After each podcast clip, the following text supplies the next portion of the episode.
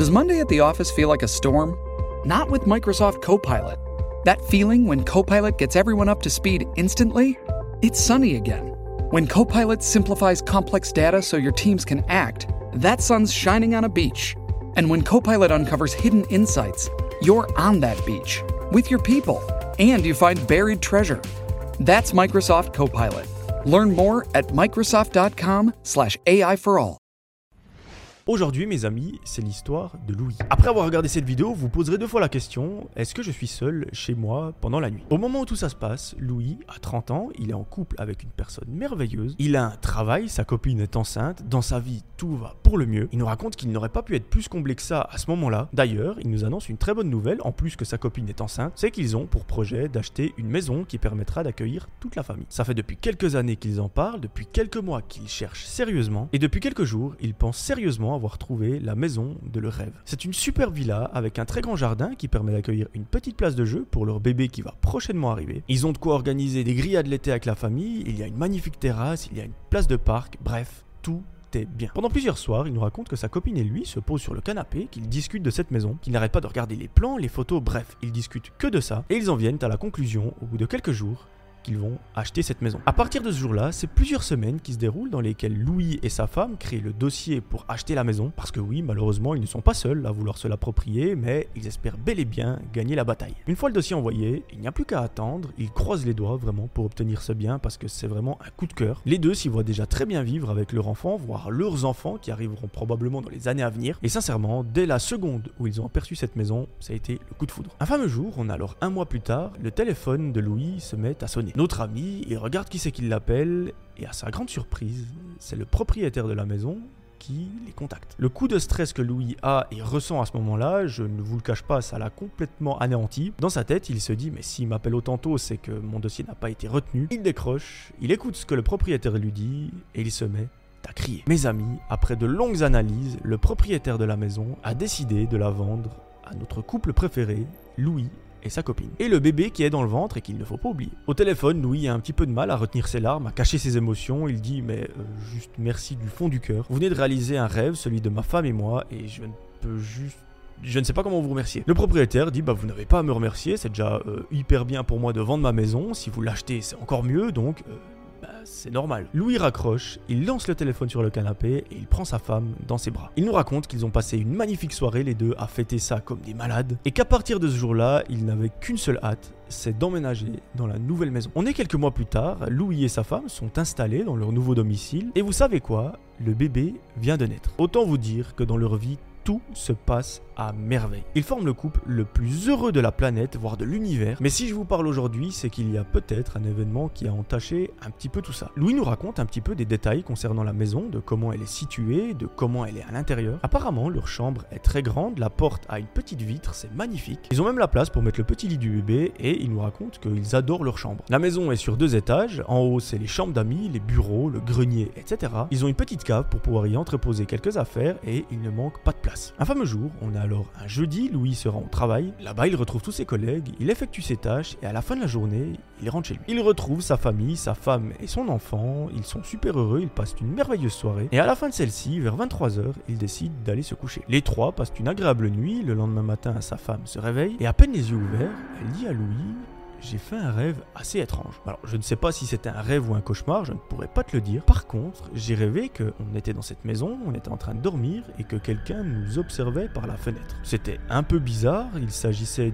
d'une sorte de monsieur, à moitié monsieur, à moitié démon, avec une tête qui fait bien flipper et surtout, le point qui était très étrange, c'est que j'avais l'impression d'être éveillé. Son mari, donc Louis, lui dit mais ça me fait tout droit penser à une paralysie du sommeil. Pour ceux qui ne savent pas, la paralysie du sommeil, c'est lorsque vous êtes couché, en train de dormir généralement sur le dos, et qu'au milieu de la nuit, vous vous réveillez d'un seul coup, et que vous apercevez, au coin de la chambre, quelqu'un qui vous observe. Malheureusement, lors d'une paralysie du sommeil, vous ne pouvez pas bouger, vous êtes paralysé, vous êtes conscient, vous comprenez, vous vous entendez, mais vous ne pouvez rien faire. C'est une sorte d'hallucination et personnellement, je n'en ai jamais vécu, je touche du poids pour que ça continue, mais notre ami Louis, ça lui fait tout droit penser à ça. Elle lui dit mais c'est bizarre parce que je me souviens plus si j'étais consciente, mais j'ai le ressenti que je l'étais. C'est assez spécial, mais c'est comme ça. Louis lui dit, bah écoute, si la prochaine fois ça t'arrive, essaye de me secouer la main ou de me toucher ou je sais pas quoi. Comme ça, je peux me réveiller et essayer de te rassurer. Bon, bah les deux continuent leur vie pendant plusieurs jours, il ne se passe absolument rien. Jusqu'à un fameux soir où les deux passent une soirée avec leur bébé à la maison. Ils regardent un film d'horreur, je sais pas si c'est la meilleure idée dans ce cas-là. Ils l'apprécient énormément et à la fin de celui-ci, ils vont se mettre dans le lit et s'endorment. La nuit se passe très bien, le lendemain matin, les deux se réveillent et à nouveau, la femme de Louis lui fait une remarque. Elle lui dit Chérie, je crois que ça a recommencé cette nuit. C'est pas je crois, c'est je suis sûr que ça a recommencé cette nuit. Par contre, il y a un truc un petit peu douteux, c'est que je suis sûr à 100% que j'étais bel et bien consciente que ce n'était pas une hallucination et que j'ai vu quelqu'un qui nous fixait à travers la porte de notre chambre, donc par la petite vitre. Son mari commence un petit peu à bader, il lui dit mais comment ça tu étais consciente pendant une paralysie du sommeil?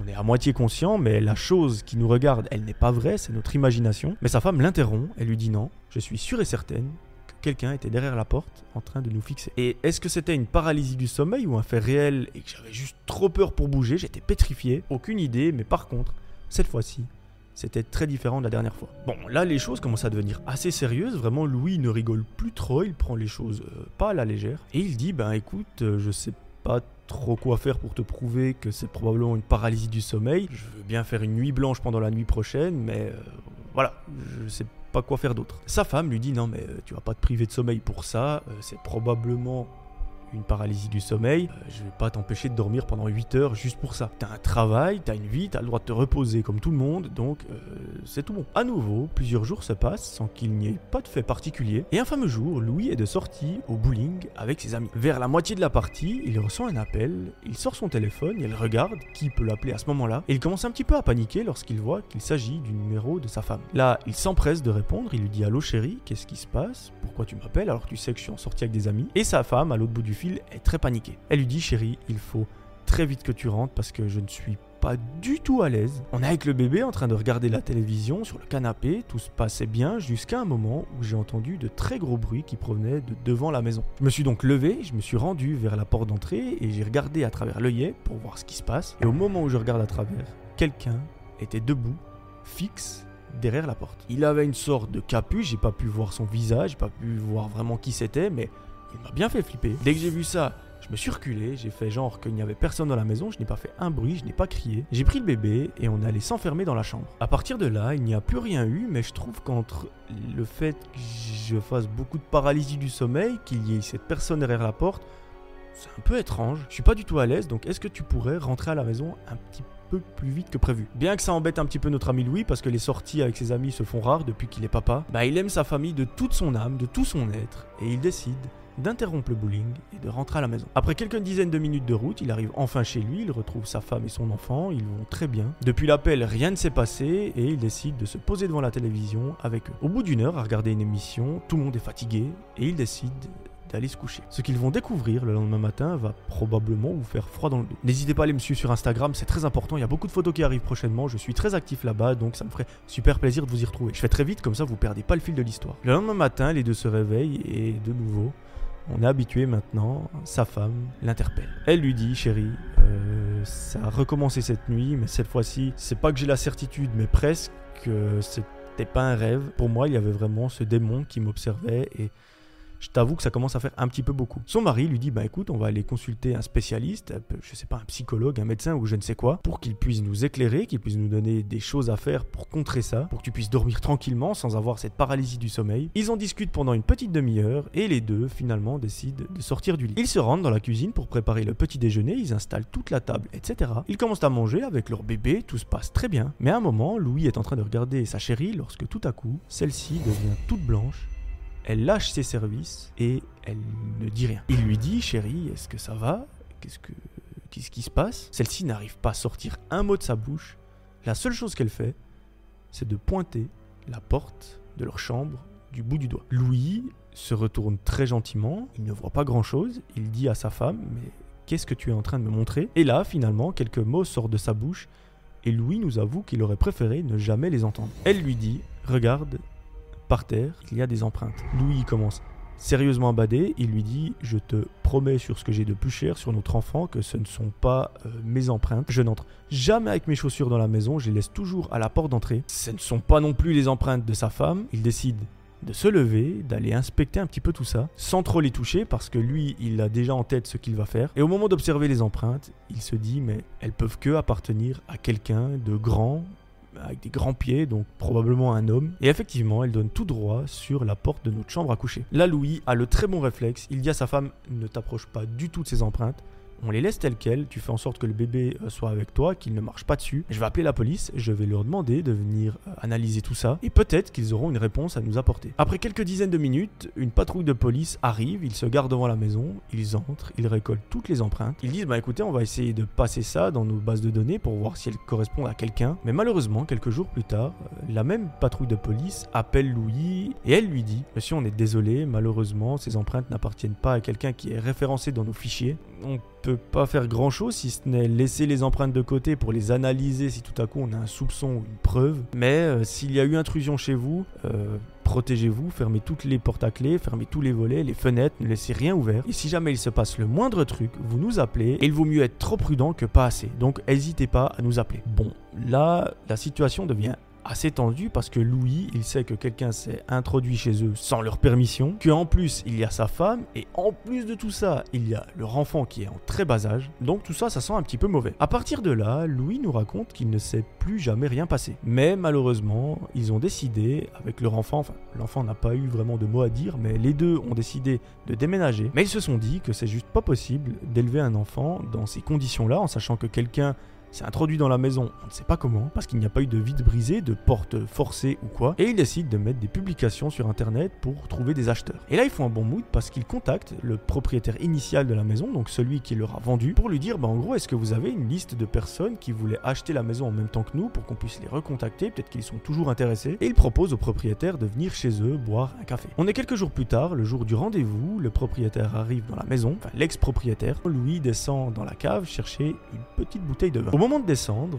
il s'arrête en haut des escaliers, il regarde les chaussures du propriétaire et là, il est pétrifié. Effectivement, il remarque que les chaussures correspondent totalement aux empreintes qui ont été trouvées euh, devant leur porte de la chambre à coucher. Il décide d'en saisir une discrètement, de la retourner, et là il est juste complètement dans le bad parce qu'il voit que c'est bel et bien les mêmes marques. Il est incroyable lui parce qu'il pense à prendre une photo avec son téléphone portable avec le flash qu'elle soit de bonne qualité et tout et tout. Il la repose comme elle était, il descend à la cave chercher sa bouteille de vin, il fait très vite, et avant de remonter il contacte la police et il leur dit je vais vous envoyer une photo et j'aimerais que vous la compariez avec les empreintes que vous avez trouvées chez nous. Une fois le téléphone terminé, il remonte au salon, il sert un verre de vin comme si de rien n'était. L'ambiance est restée la même, elle n'a pas changé, donc le propriétaire ne se doute de rien. Mais Louis essaye de faire en sorte de conclure la soirée le plus rapidement possible. Finalement, l'ex-propriétaire rentre chez lui, Louis ferme la porte à clé, et il dit à sa femme, écoute chérie, euh, ces prochains jours, on va aller dormir à l'hôtel, et dès ce soir, je suis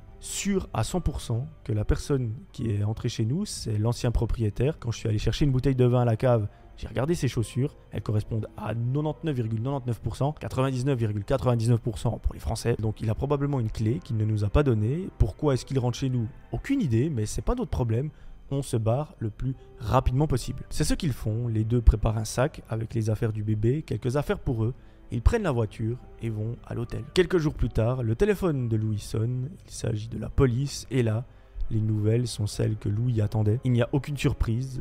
Les empreintes qui ont été trouvées appartiennent bel et bien au propriétaire, donc à l'ex-propriétaire de la maison, parce que les chaussures matchent à 100%. Le lendemain, la police se rend au domicile de l'ex-propriétaire, l'interpelle et l'emmène au commissariat. Celui-ci avoue tous les faits. La raison pour laquelle il s'est introduit chez eux durant la nuit, euh, vous allez voir, elle est assez glauque. En fait, cet homme est célibataire, il nous raconte que le jour de la visite, il a eu un flash pour la femme de Louis et qu'il était juste complètement obsédé par elle et que par conséquent, il a décidé d'aller l'observer pendant son sommeil. Ce qu'il a fait, en fait, c'est très simple, c'est qu'il a donné peut-être deux clés au couple alors qu'il en avait trois. Ça fait que lui, il a gardé une clé et que s'il voulait rentrer dans la maison, eh bien, il rentrait comme chez lui. Il a expliqué à la police que ce qu'il faisait, c'est qu'il attendait qu'il soit au lit parce qu'il les voyait à travers des fenêtres, qu'il se positionnait derrière la porte de la chambre à coucher et qu'il regardait la femme dormir. C'est hyper glauque comme histoire, mais heureusement, il a été arrêté. Et la bonne nouvelle, c'est que Louis et sa femme et l'enfant ont pu retourner dans leur maison. Ça leur faisait trop mal au cœur de la quitter parce que ça a été un coup de foudre vraiment entre la maison et le couple. Donc ils ont pu retourner quelques semaines après tout ça, après l'enquête. D'ailleurs, il y a une merveilleuse nouvelle. Aujourd'hui même, la femme de Louis attend des jumeaux. Donc tout est bien qui finit bien, leur enfant va être frère, eux ils vont à nouveau être parents, et ça, ils nous racontent que c'est la plus belle chose qui leur soit arrivée dans leur vie. Bien heureusement, ils n'ont pas gardé de séquelles de tout ça, l'enfant n'a rien vu, donc euh, tant mieux pour eux. Et personnellement, je suis très content d'entendre que tout va bien dans leur vie et qu'aujourd'hui, ils sont les plus heureux. Concernant le propriétaire, par contre, on n'en a aucune idée de ce qui lui est arrivé, mais j'imagine qu'il y a eu un bon petit procès.